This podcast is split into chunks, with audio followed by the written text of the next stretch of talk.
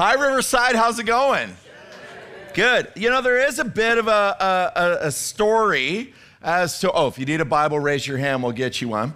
Uh, there is a bit of a story as to the uh, don't drift message, because just three months ago, I um, was unloading stuff from my wife's van, and I took my laptop out, put it behind the vehicle, and then backed over it.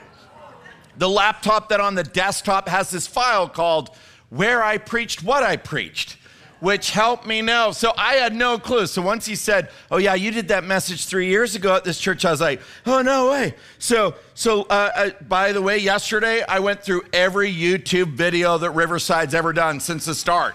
And, and I two main observations. One was, wow, I was a lot thinner in those videos.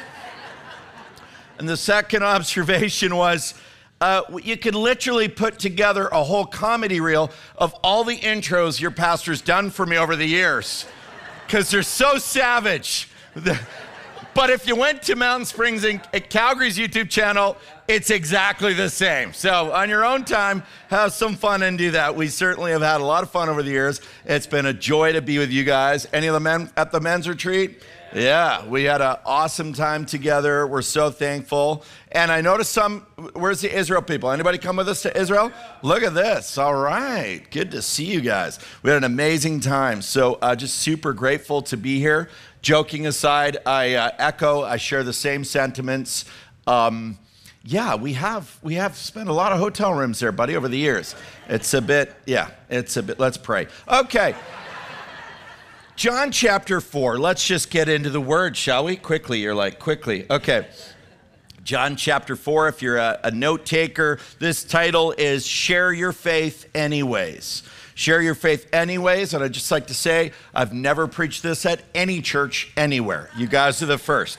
John chapter 4, verse 3 says this He left Judea, this is Jesus, and departed again to Galilee but he needed to go through Samaria. Let's pause. We're going to pray and then we'll dive right in and walk through the rest of the chapter. Father, we thank you today for Jesus. We thank you, Jesus, that you came to set the captives free, that the Spirit of the Lord was upon you as you read in the temple to preach the gospel, to proclaim the good news to the poor. And, and, Father, we want to be those who take this incredible privilege and honor of sharing you and, and get out there and lift up the person of Jesus. And I just pray for anyone watching on the live stream or here today or on YouTube later. Father, would you pour out your spirit through your word today that you would get the most glory possible out of our time together and that we might come out of here excited to share Jesus with others. We ask this for your glory and in Jesus' name. And all God's people said, Amen. Amen. A number of years ago, yes, just briefly, I um, was running a comedy club in Western Canada, in Kelowna and got a call from WestJet Airlines. He said, Can you come and uh, do some stand up comedy, first of all, for a flight attendant staff party? So I said, Sure, I did it for their Christmas party. Then they said, Could you come back?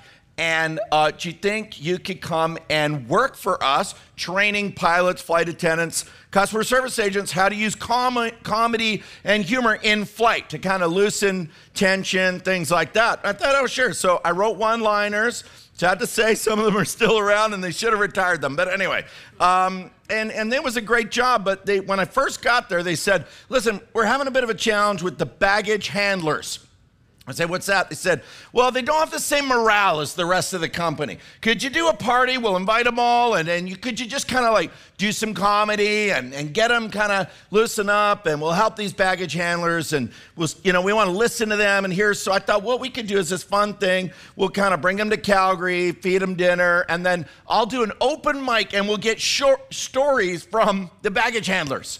And, uh, you know, and find why they're so grumpy. And the reason is because we're all mad at them because we don't know where our bags are. But anyway, I figured that out. So one by one, they got up and they shared stories. Here's my favorite story that was shared that night. This old guy gets up and he goes, Oh, I got a story for you. He goes, He says, working for another airline years ago as a baggage handler. And we had this situation where this lady was flying in four hours after uh, her, uh, but she sent four hours ahead her pet. And so she had put little Fluffy, whatever the cat's name was, in the um, undercarriage and checked the cat through the undercarriage. And so they were simply to take the animals off and they put them beside the carousel. Then people come and identify them. The problem was, was when the uh, animal arrived and they took it out of the undercarriage, it was, um, how shall we say, a fluffy froze. And so, yes, didn't make it, uh, died. So uh, this guy said, yeah. So, and this little guy goes, and so, uh, you know, back then, they said, you know, whatever we need, we'll back you guys up. We will supply to solve problems, customer problems, whatever you need. So we had this idea because there was this pet store up the road. and so he said, So I sent Terry out. Terry got a duplicate. It was a black cat. And we took the old one out of the pet thing and threw it away. And then we put the, I mean, it's not me. I'm just sharing the story, okay? All right. A lot of cat lovers at the 11:30. Yeah, you're like, oh, no, no. Okay, okay, okay, all right. Anyway, he said, and we just stuck the new cat in there. And, uh, and he's like, but, uh, you know, then when the lady got off her flight, this lovely old lady, she w- moves towards the baggage carousel. She looks in, and he said, and me and the other baggage handlers kind of leant in, you know, like eh, to see what happens. She looks in, she goes, huh. She looks in again, and she goes like this, and she looked in a third time. Finally, said, I just, I went over and I'm like, is everything okay, ma'am? And she goes, I'm looking for my cat. And he, he goes, well, isn't this your cat? And she goes, no, my cat is dead.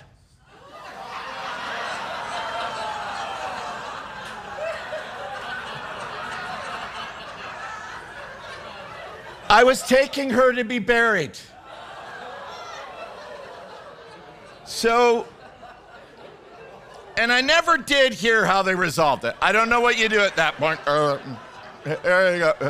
I don't, I don't know what you do at that point. You know what? You can't make this up. In the last service, you can't make this up. In the last service, a lady came up to me and she goes, You're not going to believe this. I was the lady who was working. I think it was Pam City was the name of this airline. I might have that wrong. And she said, I wrote the manifest for that entire story. Isn't that crazy? Wild. Now, listen, um, probably a lot of those guys didn't stick around baggage handling, just my guess. Maybe they were a little burnt by the situation, you could say. They probably didn't really want to deal with pets anymore. They kind of had a rough experience, and I'm guessing they're not all still serving in that area. And why do I bring that up? Well, because that's how it is for a lot of us when it comes to the topic of evangelism or sharing our faith. If we're honest, some of us, oh no, man, I'm rocking it. But some of us, we had a terrible experience. It went bad. It went south. You could call it a dead end. And we just are like, you know what? Let's just leave evangelism to the crazy evangelists. And, and that's what they're for. The problem with that is that Jesus, when he was on the scene, this is what he said He said, You are the light of the world. And, and it's written in the emphatic in the Greek, it means you and nobody else. You can't look around and be like, well, he'll do it. He's good at that. We are all responsible to lift up the name and the person of Jesus. Mark 16 says this go into all the world and preach the gospel. Friends, it applies to all of us. So, in the time that remains, I want to give you seven pointers on evangelism based on how Jesus interacted with the woman at the well in John 4. Get ready. We're going to read verse 3 to 4. We'll get to pointer number one. Here we go. He left Judea and departed again to Galilee. But he needed to go through Samaria. To which I would say, just as a commentary, mm, no, he didn't. You say, whoa, hold, hold on. this is this is God's word. What do you mean, Joel? Well, hold on. He didn't need to go through Samaria to get to where he was going, directionally at least. See, Jews didn't go through Samaria, they went around Samaria. So, why does it say this? Okay, just so you know, the road through Samaria was the shortest route to Galilee, but Jews avoided it. Why did they do that? Because there was a total hatred between Jews and Samaritans. The race came about after the Assyrian captivity of the northern kingdom of Israel in 721. And certain people from the nation of Israel stayed behind and they intermarried with the Assyrians, producing the Samaritans. So the Jews of the day, these people, you could say in their eyes were half breeds. Guys, listen, it was so bad that in the day, a Samaritan, you would use the word Samaritan as a curse word, okay? In culture. Like if your camel got stuck in traffic and you got cut off by another camel, you would just yell out, Why, you little Samaritan? And then your wife would be like, Yitzhak, the children. But anyway, that's the point is, this was a bad word. They didn't go near Samaritans. So it's interesting in the text that it says Jesus needed to go because it says, I need to go through Samaria. Why? Here's why. Guys, don't miss it.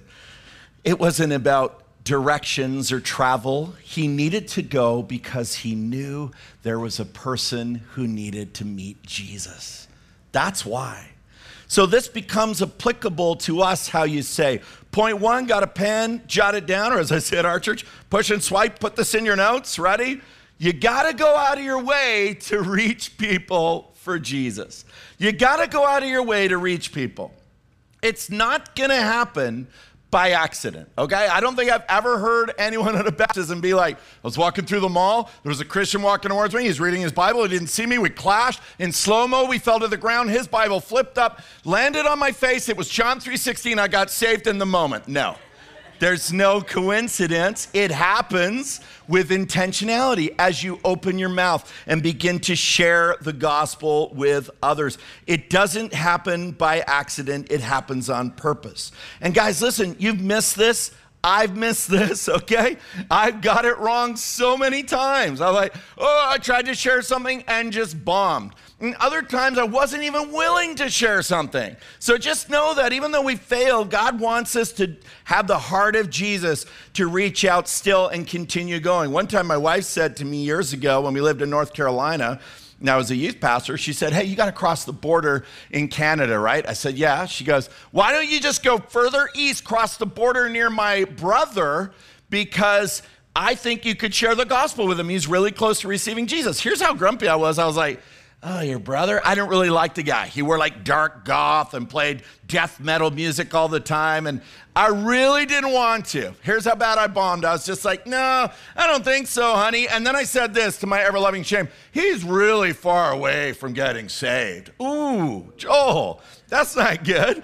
But she kept persisting. She's like, no, no, no, you should go and cross the border and you know what? Just begin to share Jesus. And listen, guys, but being as I'm a man and the leader of my home, I submitted to my wife and did exactly what she told me to do. and that night, even though I had bombed, even though my heart wasn't right, I woke up to the Holy Spirit going, share Jesus with him. And I shared Jesus with him, and at 3 a.m. in his basement, he prayed to receive Jesus. Amen? So we've got to do it. We're going to get it wrong sometimes, but we need that heart that understands we have to still choose, even when we're not feeling it, to go out of our way to reach people. Look at verse 5. So he came to a city of Samaria, which is called Sychar, near the plot of ground that Jacob gave to his son Joseph. Now Jacob's well was there. Jesus, therefore, being wearied from his journey, sat thus by the well. It was about the sixth hour. A woman of Samaria came to draw water. Jesus said to her, Give me a drink. For his disciples had gone away into the city to buy food. All right, number one, you got to go out of your way. Number two, here it is keep it natural. I can't stress this enough. If you're taking notes, keep it natural. What do you notice about the conversation with Jesus and this woman? What does he say? He says Can I have a drink, please? Basically right? Notice he doesn't say something weird like we do sometimes. I'm just amazed at things we say when we're evangelizing. We're like, okay, okay, uh, have you ever been washed by the blood of the Lamb? Why did I say that? Why did I even say that? Makes no sense. It's even a little gross if people don't know what we're talking about. And, and we do it all the time. We're like, okay, I'm sharing the gospel. Here we go. I'm going to fight science versus God. Why would you do that? Just keep it, just keep it normal and natural, guys. Guess what? Here's what I've found, church. I've found that people aren't as afraid to talk about spiritual things as we are. Uh, and, and since we're afraid, often we get into these weird argumentative things, or we say unnatural things, or just straight out weird Christian stuff that makes no sense to them at all. Do you know what I'm talking about? Let me give you an example. My wife and I were doing this deep dive on prophecy in our devotions one morning, and we were studying how cool that Jesus had a second coming, the horses coming out of heaven. Uh, you know, we're riding on these horses. When you do the math, it's the church and the hosts of heaven coming back. We're on horses, and this just really hit my wife, and that we're riding these horses, and in her cute little way, she tells me, she goes, Man, that would be awesome. I wonder if we get to name our horses. She goes, Man, I would name my horse Cassandra, which was different, but I was like, Okay, cool. Yeah, that's fun. Anyway, later that night, we go out for dinner at a restaurant, and the waitress comes up to me and she says, Hi, my name is. And my wife says, and I'm like, no. You already know what I'm going to say. No way. That's what my horse is called, the one I'm riding out of heaven. There was a long, awkward pause, as there is in movies when a guy's line falls flat. And just the Cassandra just kind of backed away slowly. And I feel like probably she hit like an emergency panic button they have for waitresses, like, you know, but I tried to rescue it with like, uh, I'll have a soda and lime. It didn't work. It didn't work. Guys, keep it natural. You just keep it natural. They're, they're not afraid as much. Oh, the enemy doesn't want to, you to do it, and there'll be some weirdness in that way. But look, when Jesus talks to the woman at the well, what's natural to talk about? Water. It's really easy, right? When he talks to, here we go, ready? Kids ministry moment. When he talks about to the fishermen, what's he talk about? Fish. It's not that hard, right? He just keeps it natural. Philip, when he sees a guy in a carriage reading, does he tackle the guy off the ride or talk about something weird? No, he simply says, What are you reading? And keeps it natural. What's next? Look at verse 9. Then the woman of Samaria said to him, How is it that you, being a Jew, ask a drink from me, a Samaritan woman? For the Jews have no dealings with Samaritans. Right? She's in shock because Jesus goes past all prejudice, all racial, anything different about someone. Jesus sees the heart of the person regardless of who they are. Jesus answers verse 10 and says to her, If you knew the gift of God and who it is who says to you, Give me a drink, you would have asked him, and he would have given you living water. Here's the third one. You got a pen, jot it down. The third evangelistic pointer avoid arguments. I love this. Now, if we had a show of hands, I'm pretty sure no one would raise their hand if I asked the question, How many of you were argued into the kingdom?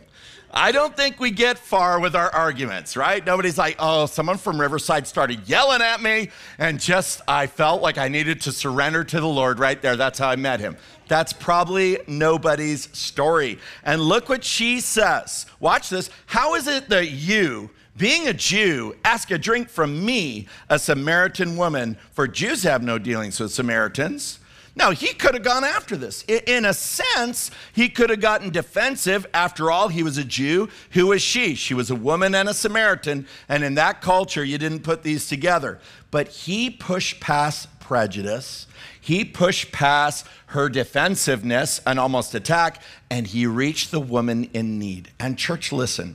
Wherever evangelism is taught like this, wherever evangelism is practiced by you, there's going to be warfare.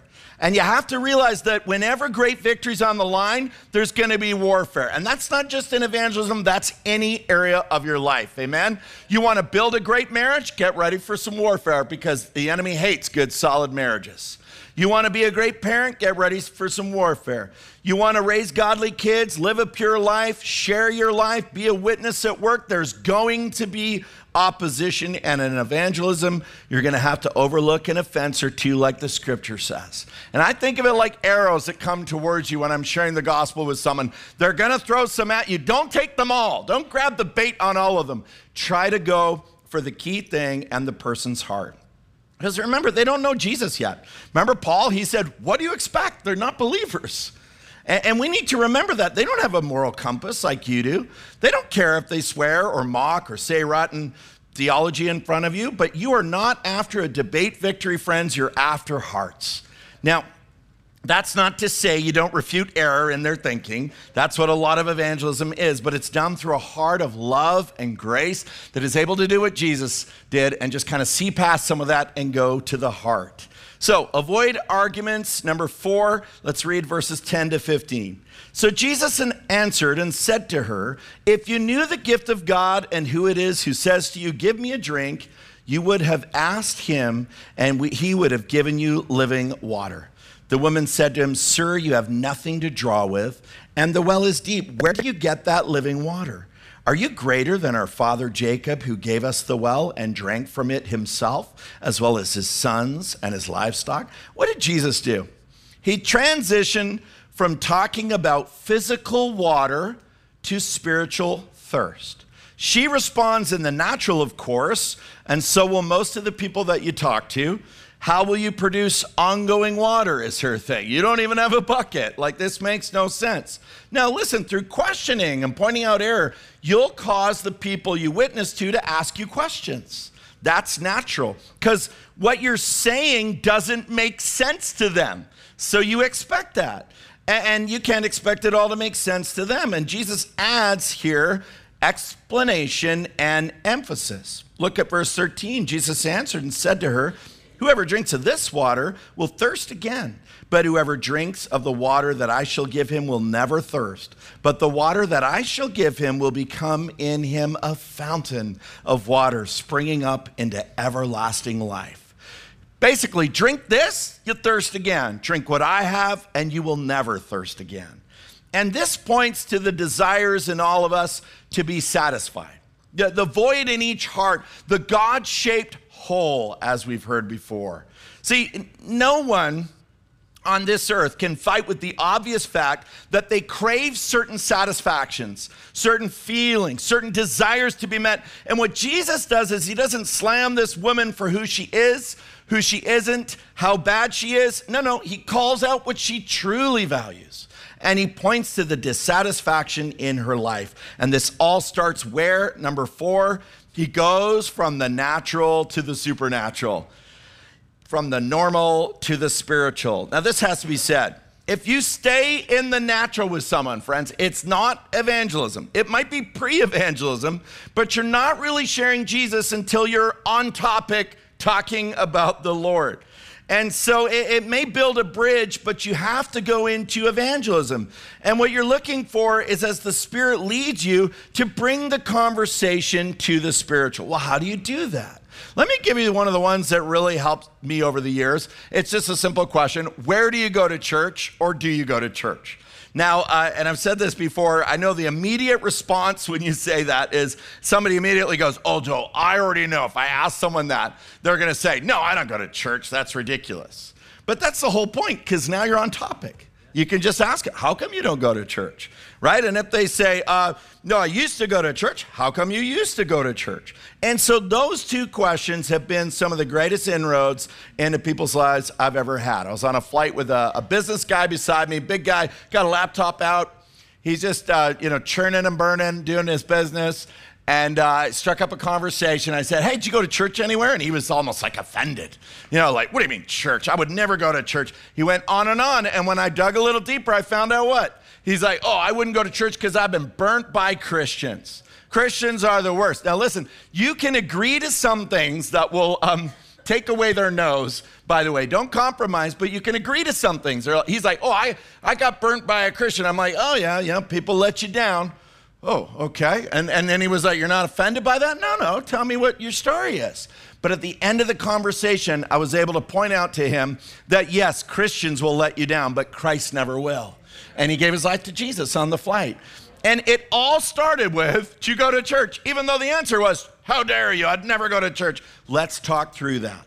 It gets you on point, guys. It'll get you those moments where you can be like, Hey, why don't you check out my church?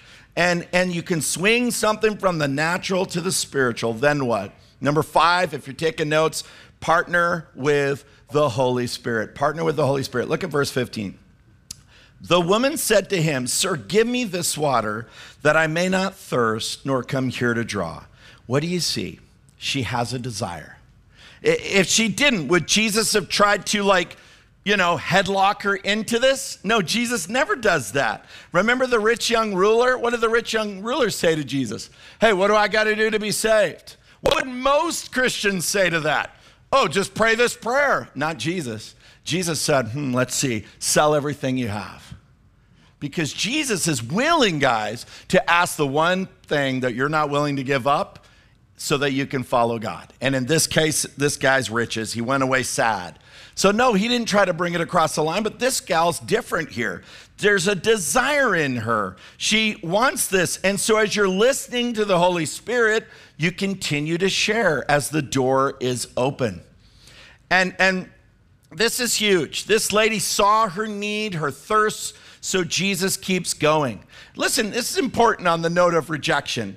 Rejection is not about you, it's part of sharing your faith. You just get used to it. And as you listen to the Holy Spirit, you can see when someone is thirsting and when you can keep going. All right, let's read verse 16. Here's what happens Jesus says to her, Go call your husband and come here. The woman answered and said, I have no husband. Jesus said to her, You have well said, I have no husband, for you've had five husbands and the one you now have is not your husband. But that was a shocker. In that you truly or spoke truly. The woman said to him, Sir, I perceive you're a prophet. Here's number six bring the conviction of sin. Watch what Jesus does here. He says, That's right, you have no husband. What does he know? He knows that she's fornicating. That's sex outside of marriage. She's committing adultery, breaking the seventh commandment. And he's going to bring the conviction of the law. So key. The Bible says the law is like a schoolmaster to bring us to Christ. And you have to put the law in there so that people feel the conviction of sin. Sometimes we're just telling people the good news and we're like, well, they didn't like it right? You see someone in the parking lot, you're like, hey, do you want forgiveness? I'm good. I got my coffee, I'm good. But if you tell people how they stand depraved before a holy God, how they're helpless, how they need God. They need to repent and turn from that, that they don't face the wrath that is to come. Now, when you tell them the good news of Jesus, they are fleeing from that. It's a life raft to them. We have to bring the conviction of sin, and Jesus does it everywhere. Did it with the rich young ruler. He does it here. He uses the law to bring the conviction of sin. Now, the Bible says the Holy Spirit is sent into the world to convict the world of sin, righteousness, and judgment. That means I can partner with the Holy Spirit and, and bring up both their dissatisfaction with carnal living or sin, and I can also bring up the sin and the consequence. And I'm not against them, I'm actually for them. You with me? Because by telling them that, I'm telling them, man, I love you. I don't want to see you face this on your own. There's a better way. Here's Jesus. And so you need to bring the conviction of sin, then point them to their need for forgiveness. And then the last one, number seven, point them to Jesus. Point them to Jesus. Look, jump down to verse 25. The woman said to him, I know that the Messiah is coming. Do you see what's happening in her heart? It's so awesome. I know the Messiah is coming who is called Christ. When he comes, he will tell us all things. And oh, what a great verse, verse 26 is. Jesus said to her, I who speak to you am he. I'm the one. Mm, all these men, they're not satisfying that that well you keep drawing from, it's going to get empty fast if it isn't already. But there is a thirst that satisfies, and it's in the purity of finding forgiveness in me. This is what Jesus is saying. I'm the Messiah. I'm the one. I am he. You're looking at him. And friends, that is our job in evangelism is to get people to that good news of Jesus after we've brought the conviction of sin. You can talk about have you noticed this? You talk about God all day with coworkers, but mention Jesus and look out. Why is that? Because Satan goes, whoa, whoa, whoa, something's on the line here. Because Jesus said, if I'm lifted up, I will draw all men unto myself. Now, that was speaking of two things. One, the cross. When he would be lifted up on the cross, he would, there would be a drawing that would happen. Starting that point in history, we can all point backward to the cross. But also, when you lift him up in your workplace, in your community, with your family, you're going to have both opposition and drawing. Do it anyway. Because, guys, we don't have much time. You know what I'm saying? We don't have much time until this thing wraps up. Jesus said, If I'm lifted up, I'll draw men um, unto myself. John 6 says this No one can come to me unless the Father who sent me draws him. Philip asked the guy, What's he reading? And, and, when the guy said, Oh, I'm reading Isaiah, what does he do? He points him from Isaiah to Jesus, the Bible says. Bring Jesus into the moment. Bring Jesus into it. Friends, it's not your job to save anyone. That's the Holy Spirit's job. It's your job to lift up Jesus, and the Spirit will do the drawing you know what? Maybe you've had a bad experience in this, you know, kind of a, a, cat illustration experience where you're like, it was just awful. I don't want to talk about it. You don't want to go there. But, friends, listen, I just want to say this. We all have had bad experiences, okay? I've had them. My wife clearly has with the whole Cassandra incident. Even your own pastor has. And I just thought it'd be fun to close with this story of his failure. Is that okay? I know how much you love him. Years ago, Brent and I were both guest speakers at a conference on evangelism. Now, I just got to say this. I've been with your pastor when he's led people to Jesus, and it's awesome to see his joy for the Lord. We have shared the gospel. In fact, we did one trip to Eastern Canada, remember this? And we said, for fun, we didn't have to do this. We could have got a rental. For fun, let's book Ubers and just take Ubers to share the gospel with the Uber driver. So we did that all day. Do you remember that? It was just great. It's just so I've been there when he's had the successes as well, but this one, not so much. Um, we were both guest speakers at a conference on evangelism. After one session, we were both so fired up. And he's like, Man, I want to share my faith. And so I think we were going through like a Starbucks drive through, and he goes through and he's like, Just, you know how awesome he is. He goes, Hey, how are you? And she says, Good. And they have this conversation back and forth. And, and he's like trying to look for an inroad to build relation, keep it natural. So he goes up to the window and he's like, By the way, that's a nice accent. She goes, It's not really an accent, it's more of a speech impediment. Anyway. And I just kind of sunk down in the car. Drive, drive. So it doesn't always go well. Now, you know, we're not saying speech impediments funny. Come on, guys. That's not funny. What is funny is no matter how good you are, and he's good, no matter how hard or how often you do this, you're going to have failures. But, but don't give up just because you have failures. Keep going because people need Jesus. Now, I'm going to invite the worship team up, and I want to close with a story of victory. And it's kind of interesting because while it doesn't always go well, share anyways, guys, because sometimes it does go well. Now, I referenced how I got it wrong with my brother in law, how Brent got it wrong with that gal in the drive through, and my wife got it wrong with Cassandra, clearly. But did you know recently the three of us were in Israel? Uh, you know, Brent and Michelle and me and my wife Tanya and another pastor and his wife. We lead tours together, and um, I was actually grumpy pants one day because we had to go into Bethlehem. And anybody been on an Israel tour? Yeah, it's people's least favorite place is Bethlehem. And I was like, oh, why do we have to go in here? And I was kind of like this at the back of the group. And, and then they got this tour guide on there, not a Christian, but she was supposed to talk to us about the religion of the area. And she was like, people in our group were like, wow, she doesn't like us at all. She was, you remember? She was like grumpy, and they actually, bad Christians, they were like almost like making fun of her at the back of the bus. I'm like, you guys. But I was feeling it too. Anyway, so we go through this tour guide thing, and, and, and, then, and then we're out in this shepherd's field. And in this shepherd's field, um, one of the other pastors with us, Matt, he was sharing about Jesus and he was sharing about Bethlehem. And I was just looking at the tour guide, and the Holy Spirit grabbed a hold of my heart. And, and I felt the Holy Spirit saying, What if I only brought you to Bethlehem for that one lady? What if I only brought you to Bethlehem to lead, to pray with her to receive Jesus? And I was like, Oh, man. But you have noticed a pattern? There's a lot of these in my life. I was like, Okay, Lord.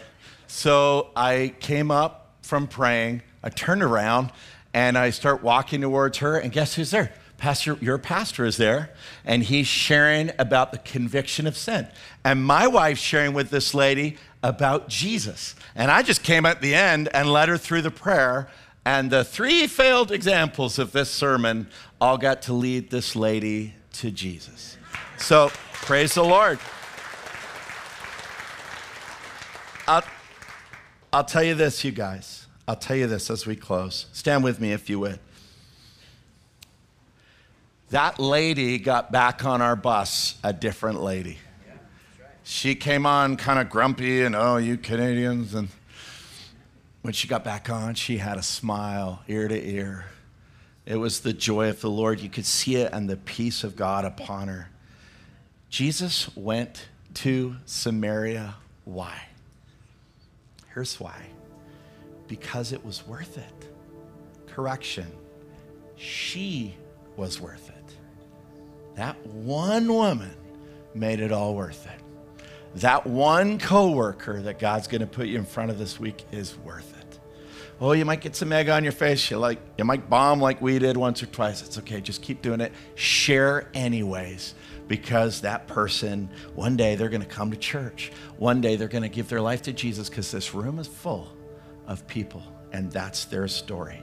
One day she that person might get on a plane and give his life to Christ or be a tour guide in Bethlehem. We don't know, but what we know is that God positions us in our sphere and in our world.